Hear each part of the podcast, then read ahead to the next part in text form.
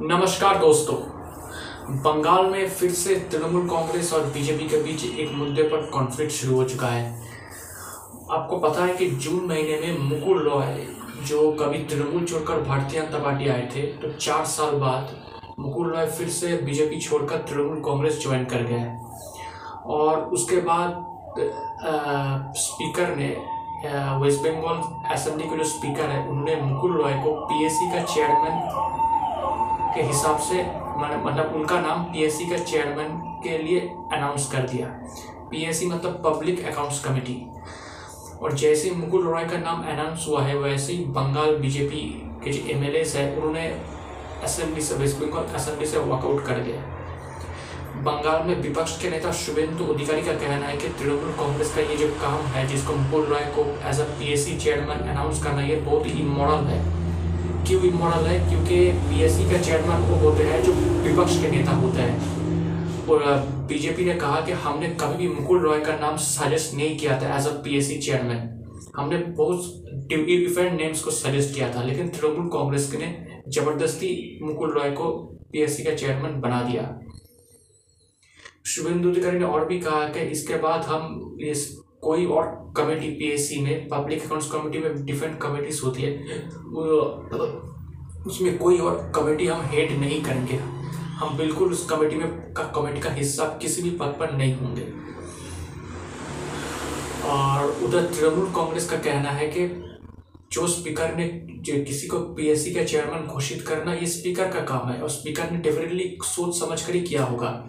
क्योंकि मुकुल रॉय अभी भी विपक्ष के नेता है मतलब अभी भी वो बीजेपी का एमएलए बना हुआ है।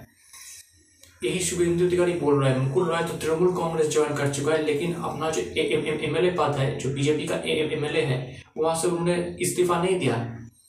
तो ये तो बिल्कुल गलत बात हो गया है।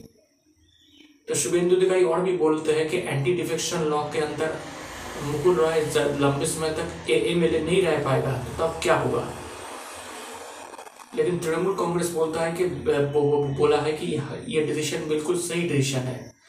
आपको बताओ कि इससे पहले जब कांग्रेस छोड़कर एम एमएलए मानुष भुइया हो या शंकर चौधरी हो, ये तृणमूल कांग्रेस ज्वाइन किया था कुछ साल पहले, तब उन्हें भी पीएससी का चेयरमैन बनाया गया था, लेकिन उन लोगों ने भी अपने एमएलए पद से इस्तीफा नहीं दिया था।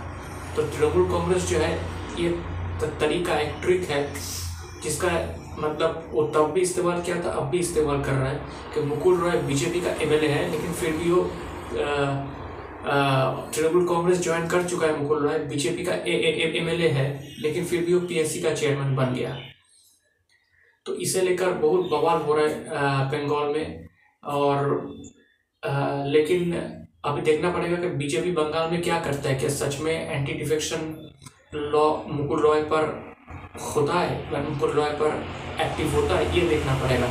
क्योंकि हम्म, अभी बीजेपी का जो बंगाल में प्लान है उस पर अभी थोड़ा कंफ्यूजिंग है वो क्या करेंगे क्या करना चाहता है। लेकिन तृणमूल कांग्रेस को देखकर ये समझ आ रहा है कि वो एक प्रॉपर प्लान के थ्रू चल रहा है। तो इस मुद्दे पर डेफिनेटली नज़र बनाए रखना पड़ेगा, क्योंकि इस मुद्दे पर बहुत कुछ हो सकता है, बहुत कुछ नए नए डेवलपमेंट्स इस पर आ सकता है। तो डेफिनेटली इस पर हम नज़र बनाए रखेंगे दोस्तों, मेरा नाम प्रियोव्रत गांगुली है। मैं एक राजनीतिक विश्लेषक हूँ। तो आपको मेरा पॉलिटिकल एनालिसिस कैसा लग रहा है?